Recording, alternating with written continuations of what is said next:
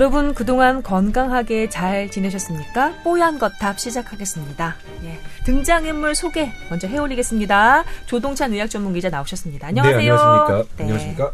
박은성 한의사 선생님 나오셨습니다. 안녕하세요. 네, 안녕하십니까. 예, 저는 김소원 아나운서입니다.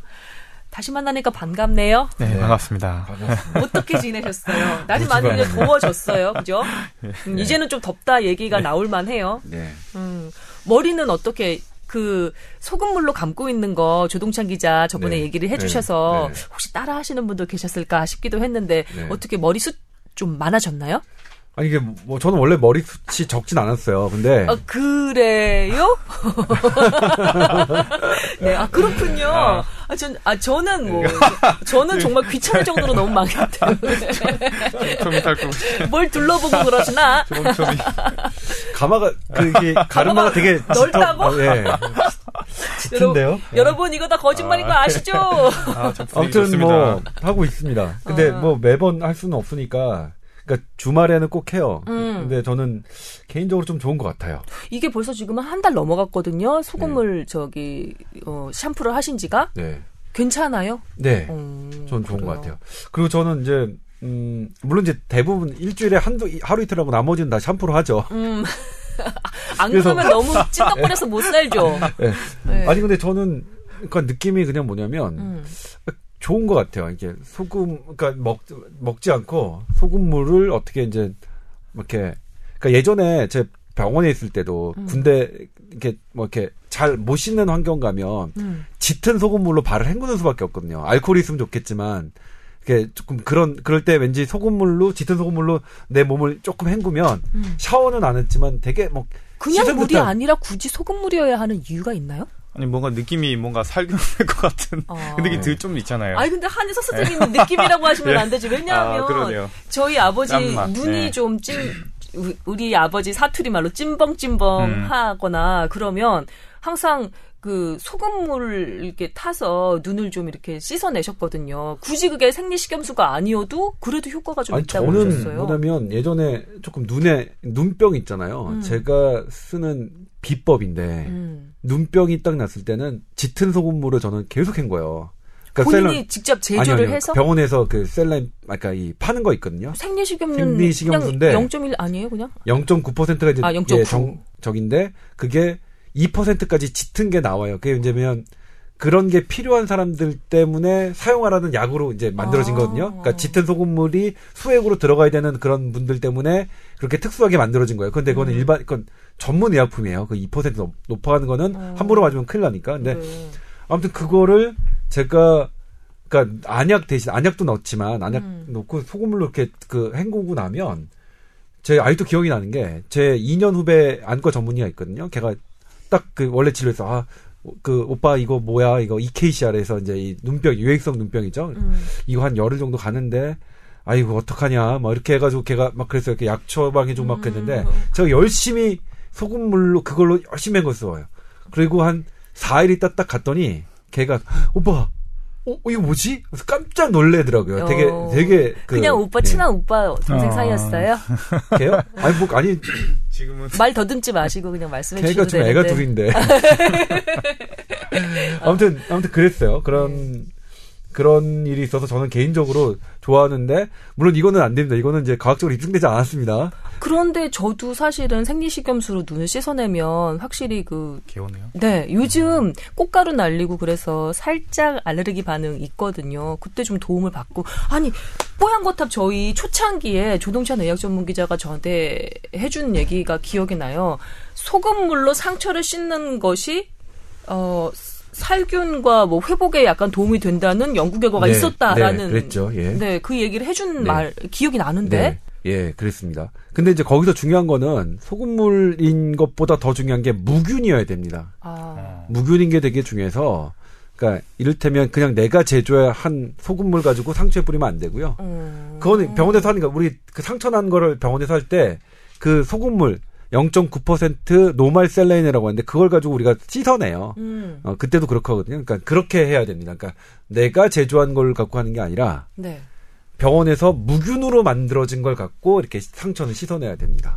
제가 그 조금 뽀얀 거탑의 뽀얀을 담당하고 있는 그 진행자로서 여러분께 드리는 생활 팁 하나가 있는데 여자분들은 이제 분장을 하고 화장을 하다 보니까 그 화장 지우거나 이렇게 할 때 이제 트러블도 좀 많이 생기고 그래서 그 트러블을 좀 이렇게 손으로 짜기도 하고 그래서 이렇게 얼굴에 좀 상처가 날 때가 있거든요. 저는 그때 그 생리식염수 약국에서 사서 그걸로 세안을 좀 해요. 그러니까 네. 그냥 맨 마지막 그 단계에서 좀 헹궈내는 거죠.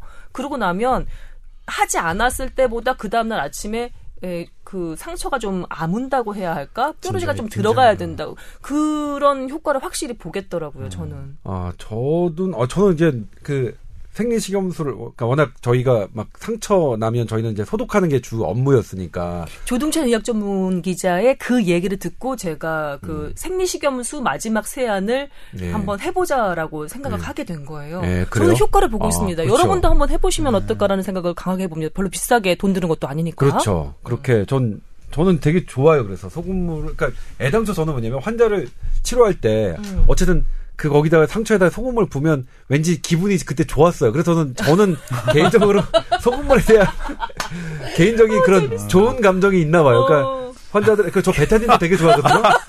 아 소금물 좋아하시는구나. 그러니까 깨끗하게 하고 어. 그다음에 베타딘으로 그 상처를 딱 발라주면 음. 그 베타딘 이게 뭔지 남은 것 같고 그런 기분 때문에 음. 이 소금물과 베타딘을 제가 개인적으로 되게 애정해요. 음. 그런 부분이 있긴 한데 아.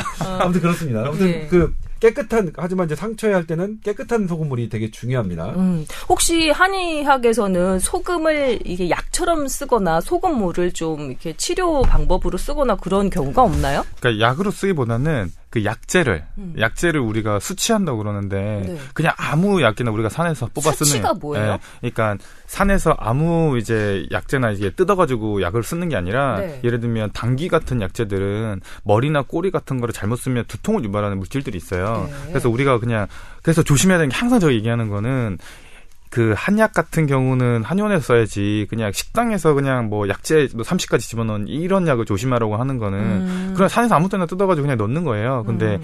한약을 쓰는 거는 약재 성분마다 어떤 부작용이 있는 게 있으니까 그걸 제하고 그렇군요. 딱 뿌리만 쓴다던가 아니 몸통만 쓴다 잎만 음. 쓰거나 씨앗만 쓰거든요. 그래서 네. 그런 게 있는데 어떤 것들은 그걸 갖다가 볶거나 음. 아니면 술에 좀 절이거나 이렇게 음. 되면 약효가 증가되는 것들이 있어요. 네. 근데 그럴 때 소금물로 쓰는 것들이 있어요. 아. 몇 가지. 뭐 부자라든가 어떤 것들을 소금에 절이면 약성이 증가되는 것들이 음. 있어서 그럴 때는 그런 거를 수치 아닌 법제라고 하는데 네. 그럴 때 좀 소금으로 쓰기도 하고 네. 근데 이제 그냥 약으로 보통 쓰지는 잘 않죠. 그럼 네. 질문. 요즘도 많이들 애용하는 분들이 계실 텐데 주겸 네. 네.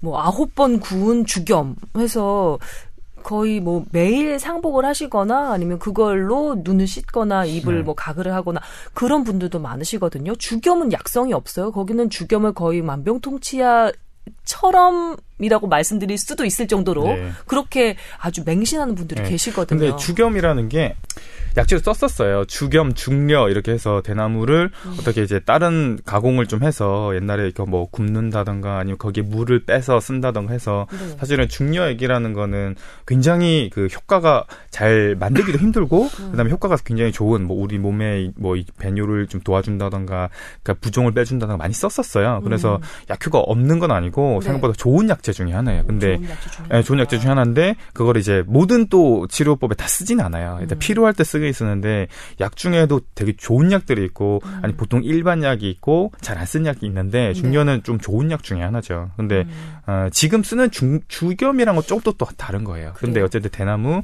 이런 것들은 좀, 음, 좀 좋게 쓰던 약 중에 하나였죠. 음, 네. 그렇군요. 제가 지금 박 선생님 말씀 들으면서 하나 떠오른 게그 요즘에 경동시장 가면 한약재들을 음, 한의원 음. 그 한의사들이 아니더라도 이렇게 음, 살 수가 있잖아요. 네. 근데 그냥 뿌리부터 뭐 잎까지 다 음, 넣어서 음. 그냥 다려서 그냥 드시는 네. 분들이 꽤 아마 되실 거예요. 그러니까 그거 조심하셔야 돼요. 그 너무 위험한 네. 일이었네요. 그럼요, 굉장히 위험하죠. 그래서 보통 어. 하, 그 환자분들이 와서 한 한의원에서 약 지을 때 아 이거 뭐 중금속 아니면 중국산 이런 걱정하시는 분들 많거든요. 음. 근데 사실은 그거 되게 우려할 게 별로 아니에요. 왜냐하면 시작청에서 이게 검증이 안 되거나 그러면은 통과 자체도 안 되고 그런 거 써다가 잘못 잘못하면 사실은 문 닫아야 돼요. 그러니까. 진짜 그 목숨 걸고 할 사람이 없거든요. 그래서 제가 조심해야 될 거는 경동시장에서 아무거나 이제 해서 그냥 끓여 먹는 사람들은 사실은 그 약재들이 어떤 과정을 거쳐서 온지도 모르고 음. 어디서 가져온지도 몰라요. 음. 사실 그런 걸 조심하셔야 되고 네. 아까 말씀드린 식당 같은데 네. 그냥 뭐 어떤 뭐 이제 우리가 어디 도로 같은 데 가다가 들어갔는데 거기에 중요한 뭐 약재들을 넣은 뭐, 뭐 한방 삼계탕, 뭐 오리탕 뭐 이런 거 어, 넣는다면 저는 그런 거 사실 조심해야 된다. 오히려 그래요? 그런 걸 더 걱정해야 된다고 생각하지. 음. 왜냐면 그거는 어떤 약재를 뭐 통째로 쓰는지 아니면 아무 때나 뜯어가 쓰는지도 모르거든요. 그러니까 수치라는 작업이 음. 그렇게 중요하다는 그쵸? 사실을 지금 제가 네. 처음 알았네요. 약성을 증가시키고 아니면 독성을 좀 배, 제시키는그 음. 과정들을 법제라고 하는데 어쨌든 그런 걸 안 거치고 뭐 몸통 뿌리부터 씨까지 다 써버리니까. 음. 네. 그렇군요. 아, 또 하나 배웠습니다. 알겠습니다. 저희 지금 그 건강 상담 해드려야 되는 시간이 또 훌쩍 지나가 버렸는데 얼른 또 넘어가 보도록 하겠습니다. 저희 뽀얀 거탑 전반부는 여러분의 건강 관련한 고민 상담해드리고 있고요. 후반들은 본격 주제 얘기 나눠보는 그런 시간으로 꾸며드리고 있습니다. 자, 저희 tower at sbs.kr 그러니까 뽀얀 거 탑이니까 그냥 타워 갖다 쓴 거예요. 타워 골뱅이 sbs co.kr 이렇게 메일 계정 열어 놓고 여러분의 그 메일 기다리고 있습니다. 그냥 뭐 팟빵이든지 아이튠즈든지 거기다 댓글로 자기 건강 상담하는 글 올리기는 사실 그렇잖아요. 그리고 좀 익명 처리 같은 것도 걱정이 되고 그러니까 메일로 보내주시면 돼요, 여러분. 뭐 주저하지 마시고 저희가 다 방송해드리지는 못해도 이게 좀 챙겨놨다가 또 이렇게 관련된 문제가 있을 때 또 이렇게 어, 언급을 하면서 또 해결해 드리기도 하니까 많이 많이 보내주시기 바랍니다. 그 중에 몇 개 가져왔어요. 아, 이분은 뽀얀 거타 평소에도 재미있게 잘 듣고 있습니다. 아, 이렇게 문을 열어주신 분입니다. 양 선생님인데요. 아, 이분이 어, 부산에 사시는 큰어머니가 그 어떤 그 기치료하는 그런 곳을 몇 번 다녀오신 모양이에요. 근데 이분은 이 대체의학이라는 것에 대해서 좀 회의적인 입장이신 것 같습니다. 글을 주신 분은. 어, 이렇게 실증적이지 못한 치료가 정말 효과가 있을지, 어, 현대의학이나 또는 현대 한의학에서는 이런 대체의학 같은 것을 어떻게 바라보고 있는지 궁금하다고 사연을 보내오셨습니다. 아, 그 사연을 보면 그때 기치료를 한다고 해서 제가 뭘 하는지는 사실은 잘 모르겠어요. 근데 음. 제가 이 처음에 읽다가 하체 관절이 네. 좀안 좋으셔서 기치료를 네. 받으시대요. 그 기치 뭘 하는지 모르겠는데 근데 조심스러운 건 뭐냐면 음. 이게 그냥 가장 끝에 가면 문제가 되는 거는 이게 돈이 든다는 거예요. 돈을 음. 터무니없이 많이 받는다던가 네. 아니면 아픈 사람을 현혹시켜서 음. 그 사람한테 비용을 어쨌든 많이 생각 어떤 이제 적정한 비용보다 많이 받게 되는 음. 이제 그런 게 문제가 되는데 제가 사연을 볼 때는 뭐 그냥 뭐 그런가 뭐 이게 뭘까 이렇게 생각했는데 이제 또 사연 끝에 가면 10만 원의 비용을 그러니까. 이제 한다고 하니까 저는 이거 문제가 된다고 생각을 해요. 음. 우리 기치료라고 하는 건 사실은 그 한의학계에서는 음. 어떻게 바라보나요? 진짜 그러니까, 궁금해. 그러니까 여기서 말하는 대체의학이라고 하는 거는 현대의학에서 이제 정상적으로 하지 하는 그 진료 외에 음. 예, 특이한 뭐 카이로프락틱이라던가 아니면 명상이라던가 뭐 이런 것들이 진료나 사람의 심신에 도움이 되는 것들을 통틀어서 그러니까 우리나라 같은 경우는 한의학이 될 수 있을 거고 음. 인도 같은 경우는 뭐 아유르베다나 뭐나 음. 중간에 중의학 뭐 이런 것들이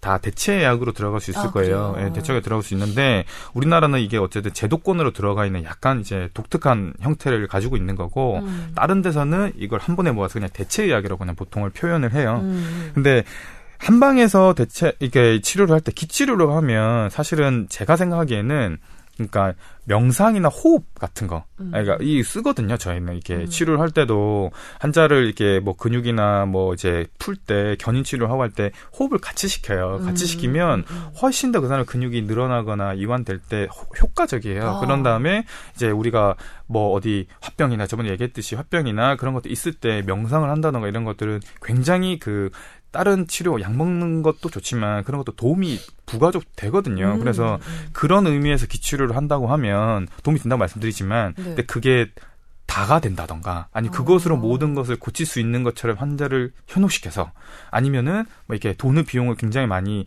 내가 너무 유명한 사람인데 이상한 걸 해주겠다 그래서 음. 돈을 많이 받는다거나 이러면 다시 문제가 된다고 생각해요. 이분 네. 같은 경우는 이 큰어머니가 어 가신 기치료 그 센터가 몇 수십 년 동안 뭐 소문을 탄 분, 이거 아, 경제지. 아, 신문에도 인터뷰가 많이 실렸다고 하면서. 아, 근데 그게 그런 분들이 되게 많아요. 네. 제가 보면은 한의원에 와서도 등이 거의 뭐 이렇게 다 벗겨질 정도로 수포가 생기고 하는 분들이 있는데 음. 그런 분들 어, 왜 이러냐 물어보면 어디서 잘하는 데서 뭐 부항을 뭐, 뭐 되게 잘하는 유명한 사람한테 했다 아, 니면 굉장히 무서워. 잘하는 뭐 어떤 용한 데서 뜸을 뭐 온, 온 몸에 다 했다 이건 어. 화상 자국은 많이 생기거든요. 네. 근데 그런 걸 받고 왔다고 하시면서 네. 그러면은 그 사람이 그래도 갔기 때문에 제가 이제 조심스럽게 여쭤보면. 네.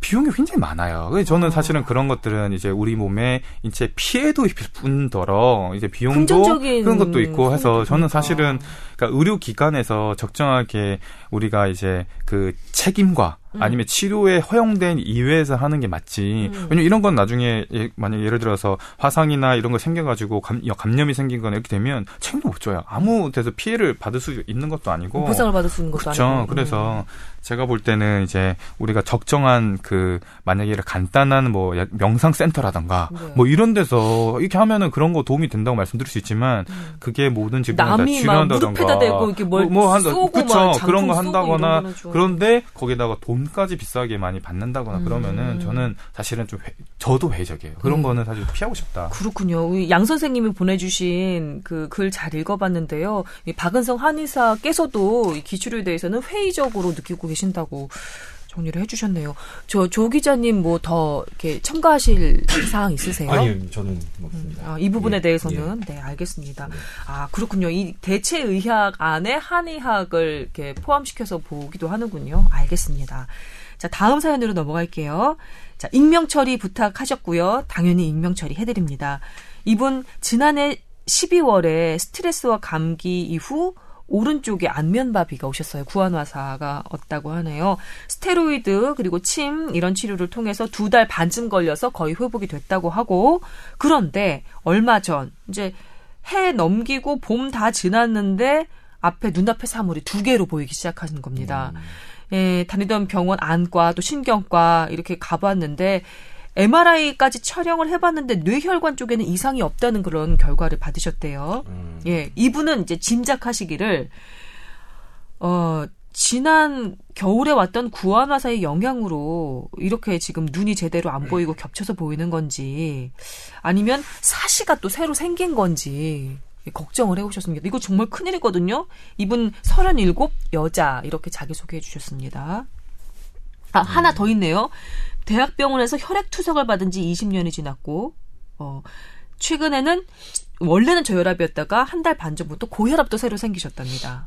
네. 아, 아이고 이분은 아이고 건강하셔야 되는데 아이고, 한창 그러게요. 청춘이신데. 네. 일단 구안화사라는 거는 이제 그 이 칠 그러니까 뇌아 이거 죄송합니다. 얼굴을 그 움직이는 뇌신경이 있거든요. 일곱 번째 뇌신경인데 안면신경이라고 해요. 음. 이 안면신경이 마비가 됐을 때 이 구안화사 증상이 나오는데 네. 아직 왜 그런지는 모릅니다. 음. 왜그 7번 뇌신경이 마비가 되는지 이게 어떤 뭐 혈관이 부족해서 그러니까 안면신경에 혈관이 부족해서 그런 것일 것이다라고 할 수도 있고 아니면 어떤 바이러스나 음. 바이러스를 의심을 많이 해요. 바이러스가 그쪽에 좀 침범을 해서 그게 음. 일시적으로 마비되는 거 아니냐. 그래서 우리가 일단 그 마비가 되는 거는 이게 좀 부어 있거든요. 이 음. 신경이. 그래서 그 붓기를 좀 가라앉히기 위해서 우리가 스테로이드라는 약을 쓰고요. 되게 아, 중요합니다. 아, 아. 그리고 어떤 의사 같은 경우에는 거기다 항바이러스 제제도 써요. 어쨌든 라디오 PD 네. 선배가 그 구안화사가 왔는데 그분은 확실하게 규명이 됐대요. 바이러스 침투로. 네. 그래서 그 치료를 했더니 많이 돌아오시더라고 실제로. 네. 그래서 근데 이제 그 약을 썼기 때문에 뭐, 뭐 증명이 됐다라고 얘기하기는 조금 어렵긴 해요. 그래요? 아, 그것조차도. 저희, 네. 그래서 어, 일단은 뭐냐면 스테로이드가 들었을 수도 있거든요. 아. 근데 그래서 의사들에 따라서 그냥 나는 바이러스라고 생각하지 않아 스테로이드만 쓰시는 분이 있고요. 음. 두개 약을 다 쓰시는 분이 있어요. 아. 저는 예전에 두 개 약을 썼습니다. 그러니까 아, 바이러스 제하고 이거하고 썼어요. 네. 네.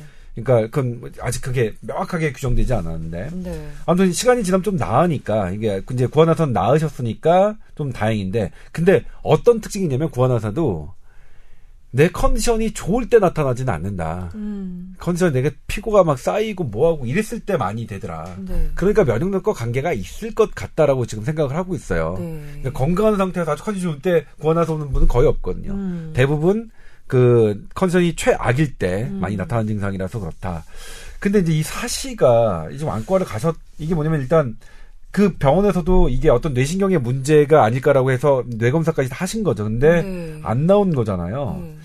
네. 그러면 일단은 이게 안 나왔을 때가 좀 답답하긴 하죠. 그럼에도 불구하고 이게 지금 사시 증상이 있다는 거는 이쪽에 그 안, 눈, 눈 안구를 움직이는 이거는 3번 뇌신경인데 3번 뇌신경이 어떤, 어쨌든 무슨 변화가 있을 거라는 생각이 들어요. 이건 이제 되게 그, 그 저도 이거 이런 환자는 거의 못 봤거든요. 네. 그러니까 되게 드물긴 하는데 네. 아마 의료진도 그런 고민을 하지 않을까 생각하는데 네. 일단 안과에서 안과를 계속 주기적으로 가셔서 네. 그 사시가 정말 진행되는지 실형은 점점 떨어지는지 하는 부분을 좀 더 계속 다니셔야 될 것 같아요. 네. 안과는 네. 그래서 더 심하지 않는다면 뭐 추가 검사는 필요하지 않겠지만 만약 더 심해진다면 이건 별도의 검사가 또 추가 검사를 좀 해야 될 것 같아요. 이 이쪽 그 뇌의 이쪽 그 기저 부분을 볼 수 있는 봐야 하는 음. 그래서 아마 그 의료진들도 아마 그런 고민을 분명히 하셨을 겁니다. MRI로 뇌 신경도 볼 수 있나요? 이분 같은 경우는 혈관 쪽에는 이상이 없다는 결과를 받긴 받으셨다니까. 네. 신경도 보여요?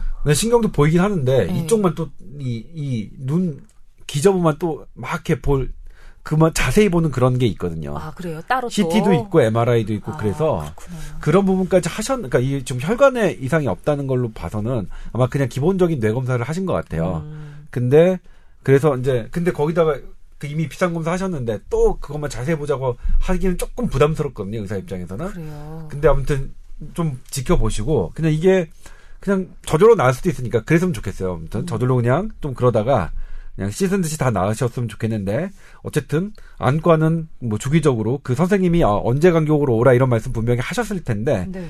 그 간격대로 안과는 좀 가시면 좋겠습니다. 근데 고혈압이랑 이 눈 시력이랑 사시 증상이랑 혹시 연결이 있나요? 이분 한 달 전쯤에 갑자기 고혈압으로 바뀌셨다고. 아, 그건 저주. 어려워요. 그렇게 고혈압 때문에 뭐 사실을 설명하기는 아, 그건 어렵습니다. 그렇군요. 예. 아우 난 정말 속상해 죽겠네 이분. 박은성 선생님께서는 이분한테 어떤 그 말씀 좀 해주시고 싶으세요? 검사 결과상 문제가 없다고 하니까 좀 답답하죠. 예, 봤을 때 아 원인을 딱 저대로 알면 참 좋은데 네.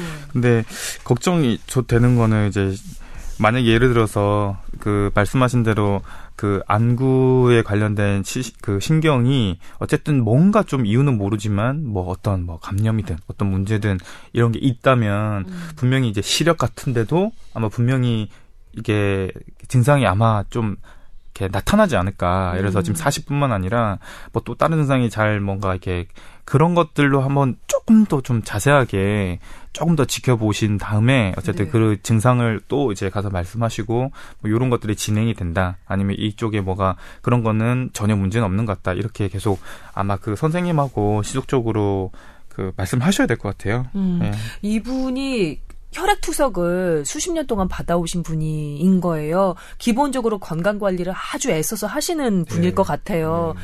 근데 건강 관리에 신경을 쓰면 또 그 자체가 또 스트레스 수도 있는 음, 경우도 있어서 음 이분 뭐라 그래야 되지? 아까 조금 전에 박, 박 선생님께서 말씀하신 그 기치료 중에 하나 음. 명상, 음. 그 다음에 뭐 이완 음. 이, 이런 거 이분한테도 좀 제가 개인적으로 언, 언니의 입장에서 좀 좀 한번 해보십사 그러니까, 하고 말씀드리고 싶네요. 이게 지금 구하나서도 왔고 어쨌든 지금 그 혈액 투석 받은 지도 오래되시고 하니까 전체적으로 뭔가 음. 몸의 기능이 전부 다 좀 이제 떨어져, 네, 떨어져 있으니까 네.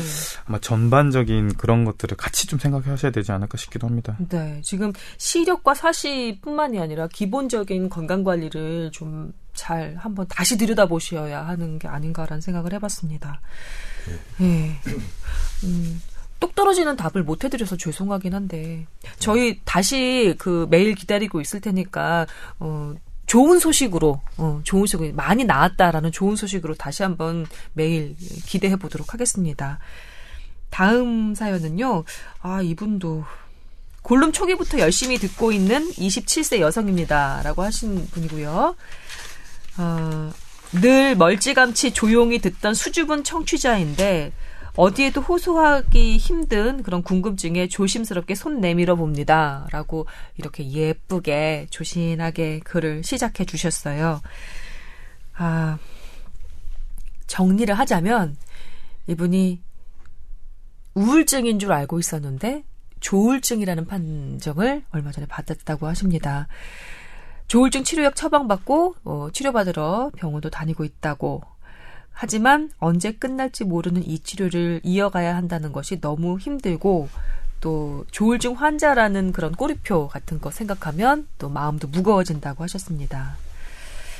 아, 이분의 궁금증은 음, 우울증 치료를 계속해서 이어가는 게 부담이신 모양이에요. 증상이 있을 때만 치료를 받는 게 어떨까요? 라고 물어보셨고, 또 하나는 약물 치료로 먹는 약들의 안전성 궁금하다고. 이게 과연 필수적인가? 아직도 정신과 치료 약에 대한 선입견이 있는 것이 사실이거든요. 이 두 가지 궁금하다고 하셨습니다. 네.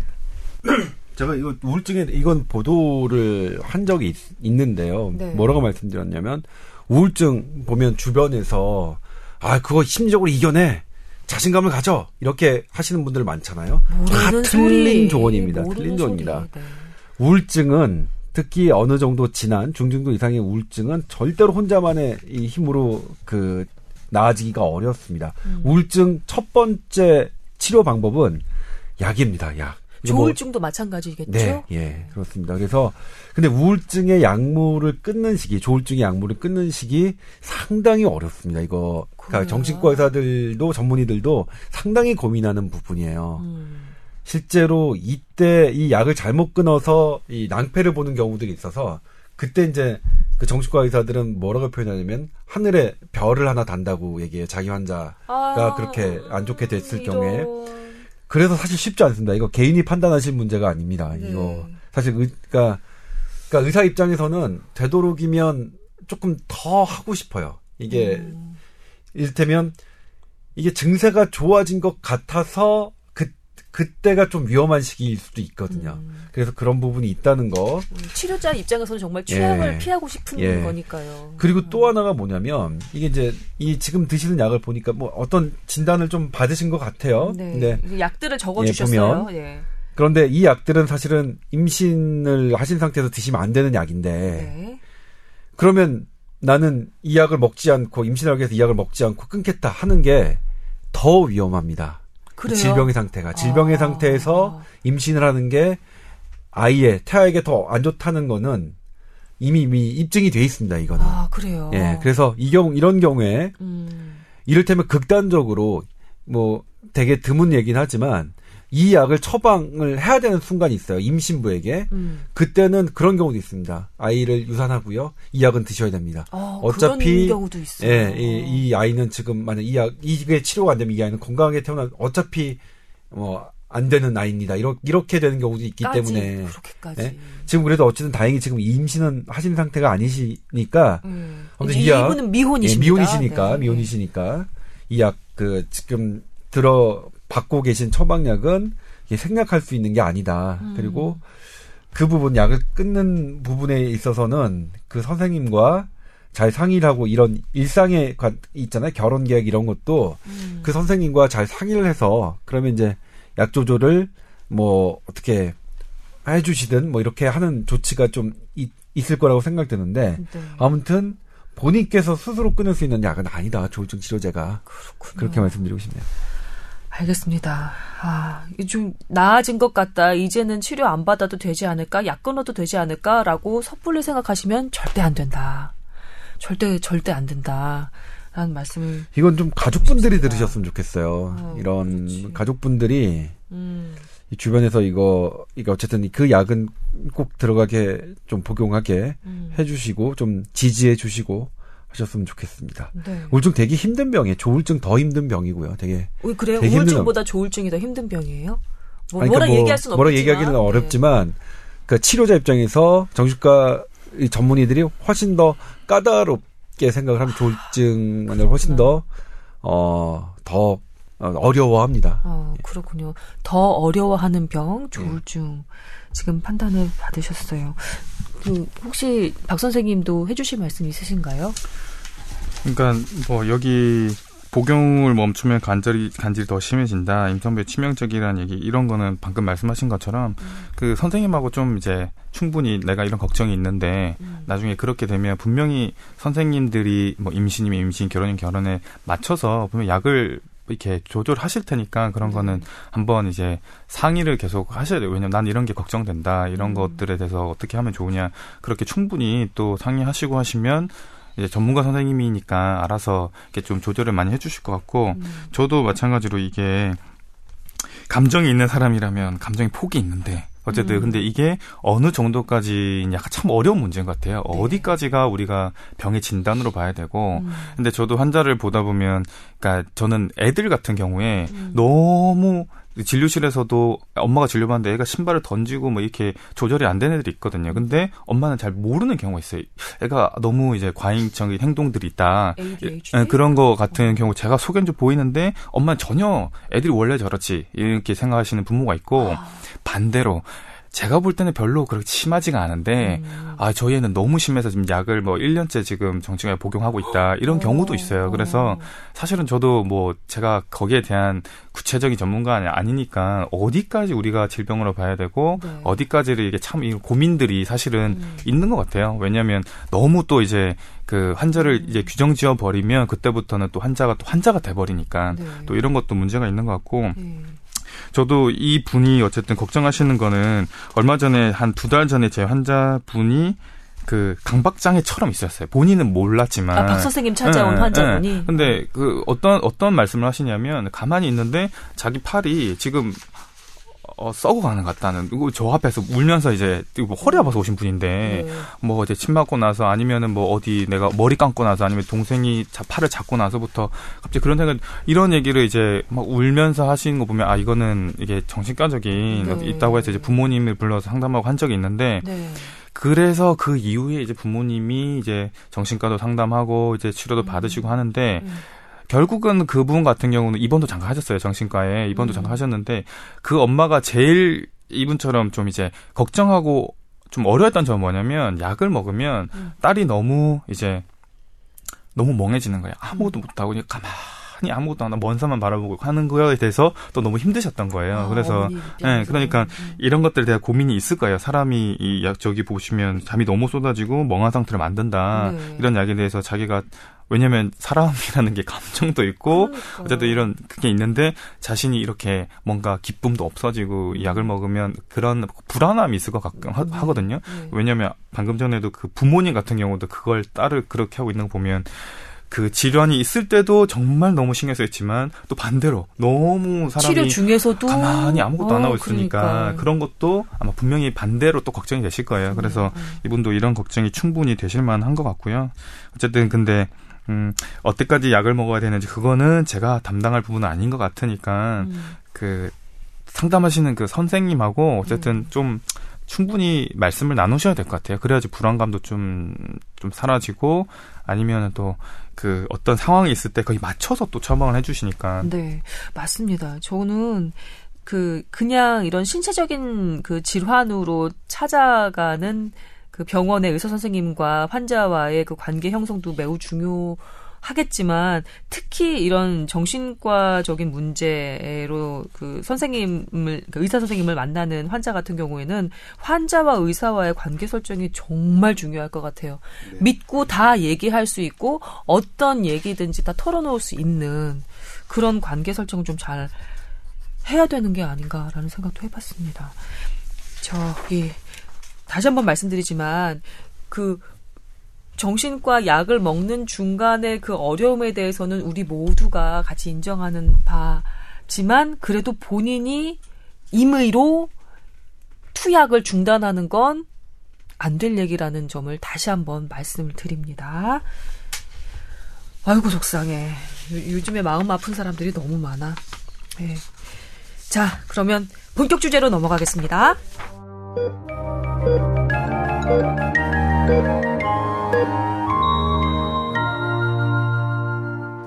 짜잔.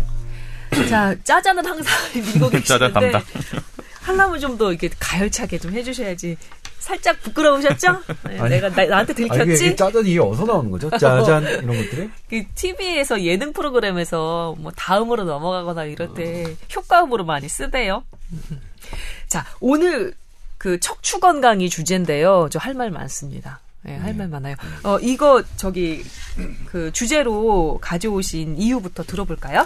예, 그 아, 이제 제가 그 척추 이런 데 이제 아파서 오시는 분들 병원에 있다 보니까 정말 이런 질문을 또 많이 받습니다. 저번에는 이제 실손보험에 대해서 너무 질문을 많이 받아서 제가 한번 어, 가져왔는데 본인의 질문을 네, 정말 많이 받습니다. 네. 일단은 참 운동법에 대해서 사람들이 관심이 정말 많습니다. 음. 어쨌든 그리고 운동법만큼 또 논란도 많은 것 같아요. 음. 정답도 잘 없는 것 같고. 네. 근데 그 중에 많이 이제 좀 궁금해하시는 분들이 얘기가 음. 어, 일단은 다른 거는 다 알아요. 이제 왜냐하면 어떤 뭐 축구나 골프나 뭐 이런 것들이 허리 안 좋다 아니면은 음, 음. 뭐 수영이 좋다 이런 것들 대부분 아시는데 하나 좀 궁금해하시는 건 뭐냐면 그 어쨌든 헬스 같은 경우도 네. 어떤 네. 운동 좋고 이런 것도 많이 궁금해하시지만 자전거에 대해서 굉장히 많이 궁금해요. 어. 자전거 분명히 좋다고 들었는데 자전거 하지 말라는 데도 있다. 자전거는 사실 어떻게 해야 되냐 많고 그다음에 이거 윗몸 일으키기는 이거는 제가 중학 중학교 고등학교 선생님이 한번 저한테 물어보더라고요. 어. 체육 하는데 뭐 이렇게 자기가 안 좋다는 얘기도 들었다. 근데 우리가 애들한테 시키고 있다. 근데 이거 맞나요? 하면 지나가면서 물어보더라고요. 그래서 저는 아무 생각이 없다가 한번 검색을 하다 보니까 이런 의견이 있더라고요. 그래서 음. 듣고 보면 또 어, 일리는 있는 것 같고. 어, 진짜로 네. 미 육군이 2012년 윗몸 일으키기 항목을 그 체력 검정 임상 시험에서 제외시켰나요? 그래서 이게 보니까 와, 2016년도 1월 달에 어쨌든 요 기사가 좀 몇 개 나왔고 네. 어쨌든 뭐 그래서 어쨌든 요런 것들 한번 우리 또 신경외과 전문 선생 계시니까 한번 의견도 들어보고 네. 왜냐하면 사람들이 많이 궁금해할 것 같아서 제가 어쨌든 가져오게 되었습니다. 네. 네, 여기 근데 이제 이 분이 제가 기사를 하나 가져왔는데 어 자전거에 대해서 이분이 말씀하시는 거는 음 어, 자전거 앉는 자세가 이제 숙여야 하는 자세가 또 이제 그, 치, 그 안장에 앉아서 하는 자세들이 부담을 줄 수도 있으니까 허리에? 네, 허리 어. 부담 줄수 있으니까 자세를 바로 하거나 아닌 경우에 질환이 있거나 힘든 경우에는 안 하는 게 좋다라는 어쨌든 이분의 소견은 있긴 있어요. 근데 반대쪽 의견도 있어요. 자전거는 어쨌든 좋다 이런 얘기도 있고. 자전거가 음. 전립선 건강에 좋지 않다는 얘기는 많이 음. 들어봤지만 척추 건강이나 이런 것에 나쁘다는 얘기는 또 처음 들어봤네요. 그러니까 우리 기본적으로 앉아서 하는 운동은 척추 잘 안 좋다고 보거든요. 아, 그래요? 네, 부담을 많이 준 자세라고 보기 때문에 아. 앉아서 하는 자세들은 어쨌든 척추에 많이 좀 부담을 준다 이렇게 봐요. 근데 자전거는 그러면은 이거를 어떻게 봐야 되느냐? 음. 근데 제 환자 중에는 자전거 선수분이 한 분 계셨어요. 어, 그래요? 근데 하는 분이 자기는 그렇게 생각한다 이거예요. 자전거를 타는데 허리에 힘이 안 들어갈 수가 없다. 음. 그래서 자기는 허리가 안 좋은 사람들은 자전거 안 타는 게 좋다. 자기 생각에는 뭐 자기 의사는 아니지만 자, 음. 에, 허리에 힘이 안 들어갈 수가 없는 운동이 자전거다. 예. 그래서 어. 자기 허리가 안 좋은 사람들 같은 경우는 자전거를 좀 피하는 게 좋다고 자기는 개인적으로 생각한다. 뭐 이렇게 얘기 또 하시기도 해요. 근데 읽어 보면은 또 어쨌든 이 선생님 말씀은 뭐 예, 이게 무리하게 가해지는 것들이 있으니까 각별히 좀 주의해서 타거나 이제 좀 이제 무리가 되면 척추에 뭐 부담을 준다 이런 의견도 있다는 거. 네. 그렇군요. 사이클 자전거 관련해서는 제가 오늘 처음 들었는데 이 윗몸 일으키기 관련해서는 제가 이 피해자를 아주 잘 알고 있습니다. 누구예요? 아나운서 본인이에요. 네? 아니 저는 아니고 남편인데요. 아, 그래요? 그 학력고사 체력 그, 그장 음. 있잖아요. 그때 윗몸 일으키기를 하다가 허리를 다쳐서 네. 허리를 다쳐서 그해 그 입원한 그 병실에서 수능을 학력고사를 봐서 이제 신문에 나고 막 이랬던 사람이거든요. 어. 그래서 갑자기 불이 번쩍 하더래요. 윗몸, 윗몸 일으키기를 열심히 하고 있는데. 그때 그분 서울대 가지 않으셨나요? 서울대 쳤죠. 근데 떨어졌죠. 아, 저도 그거 본 것 같아요. 예, 그, 그, 그 사람이, 예, 아, 예, 그 사람이 제 지금 옆직입니다. 아, 지금은 뭐 거, 괜찮아요? 저랑 괜찮습니다. 지금은 괜찮아요. 김선배랑 그런 인연이 있었군요. 예, 그래서 이렇게 아, 보면 뒤에 이렇게 디스크 수술 자국도 있고 그런데 뭐 지금은 괜찮지만 그래서 자기는 윗몸 일으키기가 허리에 좋지 않다는 것을 지금 괜찮다는 걸 왜 강조하시죠? 엄청 강조하지 않았습니다. 그냥 사실을 말씀드렸을 뿐이에요. 어, 그렇죠. 오해하실까봐. 남들이 오해할까봐. 예, 남들이 네. 오해할까봐. 묻지 않았는데. 꼭 짚고 예. 넘어가세요. 예. 그, 그, 그랬어요. 그래서 이 윗몸을 일으키기에 상당히 문제가 있다는 것은, 예, 저희가 실증적으로 제가 알고 있습니다. 음. 근데 이 체력장에 뭐 하나라도 더 하게 하려고 아직은 어, 하고 있죠. 예, 네. 아직 하고 있잖아요. 우리 참 미군은 뺐는데 미 육군은 뺐는데 확실히 밝혀진 건 뭐냐면 음. 어 허리에 가장 안 좋은 게 굽힌 장, 자세에서 회전력 들어갈 때, 그러니까 의자에 앉은 자세에서 땅에 양말 양말을 신는 신으려고 이제 굽히잖아요. 네. 굽힌 상태에서 누가 날 불러요? 이렇게 딱 회전하는 거. 그게 허리에는 가장 안 좋다고 되어 있어요. 음. 근데 이제 윗몸 일으키기는 단순히 굽히는 거잖아요. 음. 자전거도 굽히는 거. 그래서 이게 어느 정도 영향을 줄 거냐는 사실 좀 논란이 있어 왔어요. 그 렇게 윗몸 일으키기를 하다가 잘 안 올라오면 몸을 이렇게 막 비틀어가면서 올라오잖아요. 그러니까 그렇게 아, 그렇게 아, 하면 그랬는지는 몰라요.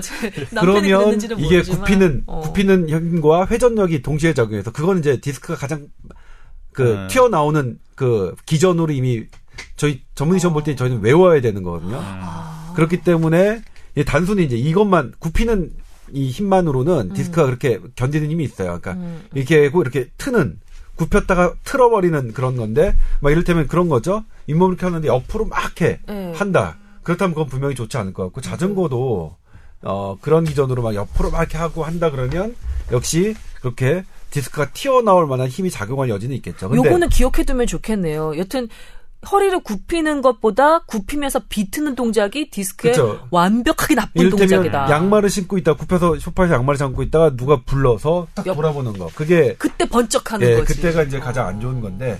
근데 이제 그러면 어. 가만히 이제 근데 뭐냐면 우리가 가만히 오래 서 있는 것도 음. 정말 오래 서 있으면 허리 아프죠.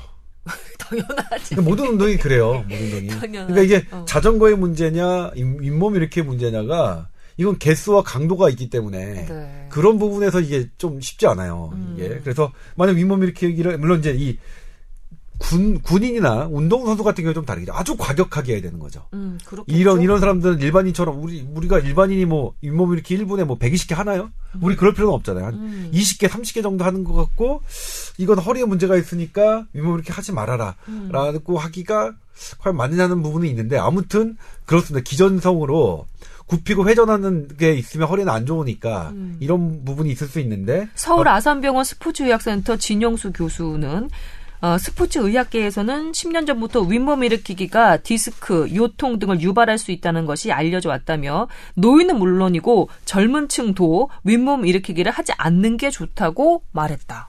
로 되어 있네요, 기사가.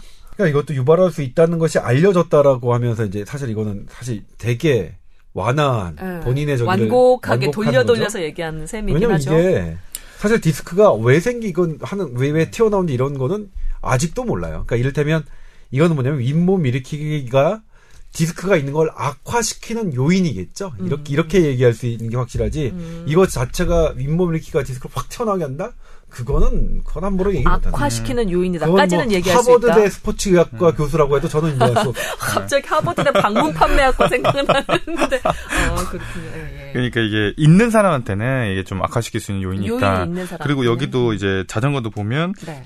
그 안장에 앉았을 때 체중이 한쪽으로 쏠리지 않도록 각별히 신경 써야 된다는 거예요. 어차피 이것도 이게 한쪽으로 되는 게 더 안 좋다. 이렇게 받아들일 뭐냐면 여기서 우리가 간과하는 게 뭐냐면 이건 양반 한쪽 그러면 굽히는 운동이 안 좋으니까 계속 그러면 그, 그 피는 운동만 해야 되느냐? 맞아. 그거 말이 안 되죠. 그렇죠, 이거는 그렇죠. 한 방향이기 네. 때문에 건지 운동은 양방향으로 다 관절의 운동의 기본은 음. 가동력을 그러니까 가동 범위를 넓게 해주는 게 운동의 기본이에요. 관절은. 음. 그러니까 팔목이나 무릎 이런 것도 충분히 이제 내가 할 수 있는 만큼 최대한 이렇게 움직여 주는 게 우리의 그 관절에 좋은 거거든요. 운동이거든요. 네. 그러니까 이게 굽히는 게 마치 안 좋은 것처럼 굽혔다 폈다 하는 거죠. 그러면 근데 이거 아니... 허리라는 게 굽혔다 폈다 하라고 있는 예. 건데 사실 그렇게 하죠. 근데 다만 자전거 같은 경우에도 장시간 탄다면 오랫동안 굽혀야 하니까 아. 그거는 문제가 되겠죠. 네. 이를테면 반대로 등을 펴서 타는 자전거가 있다. 그럼 그건 허리에 좋냐? 저는 그것도 아닐 것 같아요. 계속 허리 펴서 그러니까 뭐 어. 등배 운동 할 때 이제 이렇게 하늘 보는 방향으로 계속 뭐뭐 10시간 정도 있다. 그러면 조 기자님 혹시 이렇게 누워서 타는 자전거 아세요? 네, 알아요. 그거는 어떨까요, 그러면? 그러니까 그거는 근데 그거는 보니까 어. 완전히 허리를 이렇게 되는 게 아니라 네. 그냥 적당히 이렇게 차량에 앉아 앉, 앉는 방향으로 이렇게 타던 거던데요. 어, 등배 운동이 아니라. 그러니까 그거는 뭐 편하겠죠. 이를테면 그러니까 우리가 서 있는 게서 음. 있는 그러니까 이를테면 허리에 들어가는 비중 그러니까 부담은요. 음. 어, 서 있는 게, 서 있는, 앉아있을 때가 제일 큽니다. 의자에 앉아있을 때가. 아. 뭐 이것도 전문 시험에 나오는 거야. 네. 그러니까 이제 앉아있는 게 제일 적이고, 그 다음에 서 있는 거고, 그 다음에 눕는 거니까. 어. 그러니까 부담을 덜 주기 위해서는 뭐, 누, 누워있는 시간은 편한, 차라리 뭐, 음, 좋겠죠. 근데 어. 하나가 뭐냐면, 편한 자세에서는 근육이 발달하지 않아요. 그것도 있어요. 운동 그 운동적인 측면에서는 그렇죠. 예. 그러니까 계속 평생 누워 있으면 허리는 안 다치겠지만 허리 근육은 바싹 말라가겠죠. 똑같은 건 너무나 네. 당연한 거죠, 뭐. 네. 맞습니다. 제가 그 아나운서 팀에서도 기립근 미녀로 유명하거든요. 어. 뒤에 아주 그냥 바게트빵 두 개 그냥 떡. 왜, 아. 왜 웃어? 아, 진짜라니까, 이 아, 사람아. 예, 예. 확인할 수도 없고. 아니, 믿어주세요. 예, 네, 근데 보면 그 자세를 똑바로 하고 서 있는 게 사실은 도움이 좀 되는 것 같아요. 서 있는 것 자체로도 음. 운동 되죠. 어, 자세만 괜찮다면 도움이 좀 되는 것 같더라고요. 이렇게 서 있을 때도 이렇게 만져보면 아 좀 흐뭇한 그런 게 있거든요. 저는 저 등을 만져보면 아, 왜 웃어요? 너무 흐뭇해 하시는 것 같아요. 네. 이, 이게, 이게, 이게 중요합니다. 특히 허리 건강 중년으로 넘어갈수록 훨씬 중요해요. 그리고 저, 이, 이 자꾸 사담으로 빠지는데 말이죠. 아, 제가 가진 직업의 특성상 하이힐을 신어야 되는 경우가 굉장히 많고 또 여기는 지금 둘 다 운동에 대한 그 궁금증이었지만 뭐 의문 일으키기 그리고 자전거 하지만 여성들 같은 경우에는 이제 하이힐이 척추 건강에 미치는 영향 같은 것에서 예민할 수밖에 없거든요. 네. 제가 직업적인 특성상 하이힐을 신어야만 하는 그런 경우가 꽤 있기 때문에 그래서 저는 조금 더 허리 건강에 신경을 쓰는 편이에요. 네. 네. 그렇군요. 하고 넘어가는 느낌이잖아, 이거. 아, 네, 그렇습니다. 예. 근데 확실히 그런 생각도 드네요.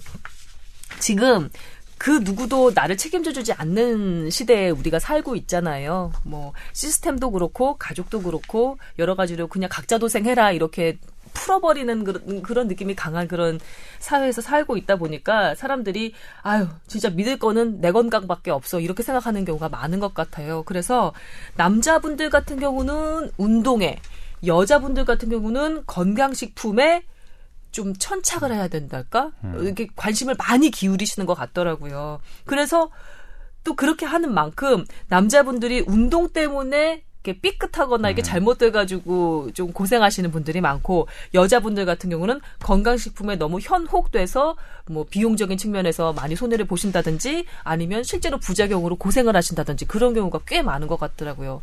여튼 이렇게 본인이 즐거운 마음으로 건강을 돌보는 것은 뭐 누구도 뭐라 할 바는 아니지만 이렇게 절박하게 본인의 그 건강을 생각해야 할 정도로 어, 약간 공포를 기반으로 한 건강 염려증 같이 이제 되어 간다는 측면에서 보면은 살짝 씁쓸한 게 사실이에요.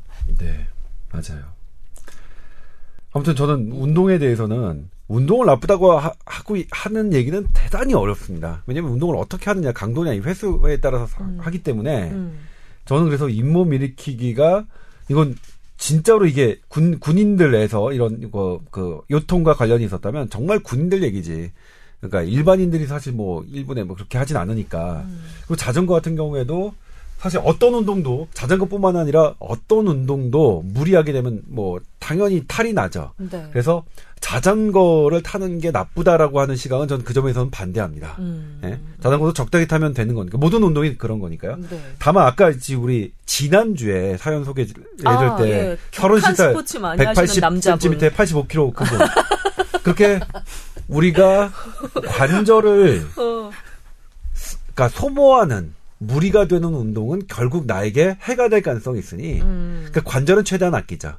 근육은 많이 사용하는데 네. 관절은 좀 아끼는 아껴둬야 나의 노년이 계속 내가 걷는 시간이 더 오래 오래된다. 음. 그런 부분들을 생각하셔서 운동을 하셨으면 좋겠어요. 운동의 방향은 관절은 아끼고 근육은 키우는 것. 예, 그렇죠. 네, 그렇게 해야 되는 거군요. 예. 박 선생님 네. 그 보통 이제 척추나 관절 전문하는 병원에 계시잖아요. 그 환자들 오면은 어떻게 재활하고 어떤 운동을 처방을 해주시고 그런지 궁금합니다. 저희는 이제 목 목하고 허리가 안 좋으신 많으니까 음. 대부분 간단하게 걷는 것부터 시켜요 그냥. 근데 가, 음. 걷는 것도 헬스장에서 걷는 게 아니라 그냥 그 동, 동네나 좀 이제 시멘트 바닥도 아닌 좀 이제 부드러운 데를 주로 걷기부터 하시라고 음. 하고 사실은 제 경험인 것 같은데 70대, 60대 되신 분들 중에 네. 허리 사진이 정말 안 좋은데도 건강하신 분들이 있어요. 근데 어. 그분들의 대부분 공통점은 보면 이게 제 그냥 개인적인 생각인데 거의 다 수영을 하셨어요. 진짜로. 정, 아, 정말 열심히 하세요, 수영을. 어. 그러니까 그게 어쨌든 좀 도움이 많이 되는 것 같긴 해요. 음. 네. 그러니까 안 아프진 않죠. 70대, 60대에서 사진이 안 좋으면 안 아프진 않은데 네. 그 동년배들을 비교해 보면 네. 참 그래도 잘 유지되고 있다고 생각하시는 분들 어떻게 하세요? 물어보면 수영. 자기가 자기가 수영을 진짜 열심히 하는 편이라고 어, 이 얘기를 꼭 하세요. 네, 조동찬 그 기자가 말씀해주신 관절은 아끼고 근력은 키우는 근육은 키우는 대표적인 운동 중에 하나가 수영이겠네요. 네, 좀 물에서 걸으면 이제 어, 부하가 덜 부하가 덜하니까 네. 그렇죠. 사실 자전거도 그런 운동이긴 해요. 자전거도 안장이 나의 체중을 받쳐주기 때문에 음. 다리 쪽에 한해서는 체중 부하가 덜 가는 그러니까 발목이나 발목과 무릎에 별 부담을 안 주는 운동이라서 음. 그래서 자전거를 비난하기가 좀 쉽진 않아요. 음. 자전거 운동이.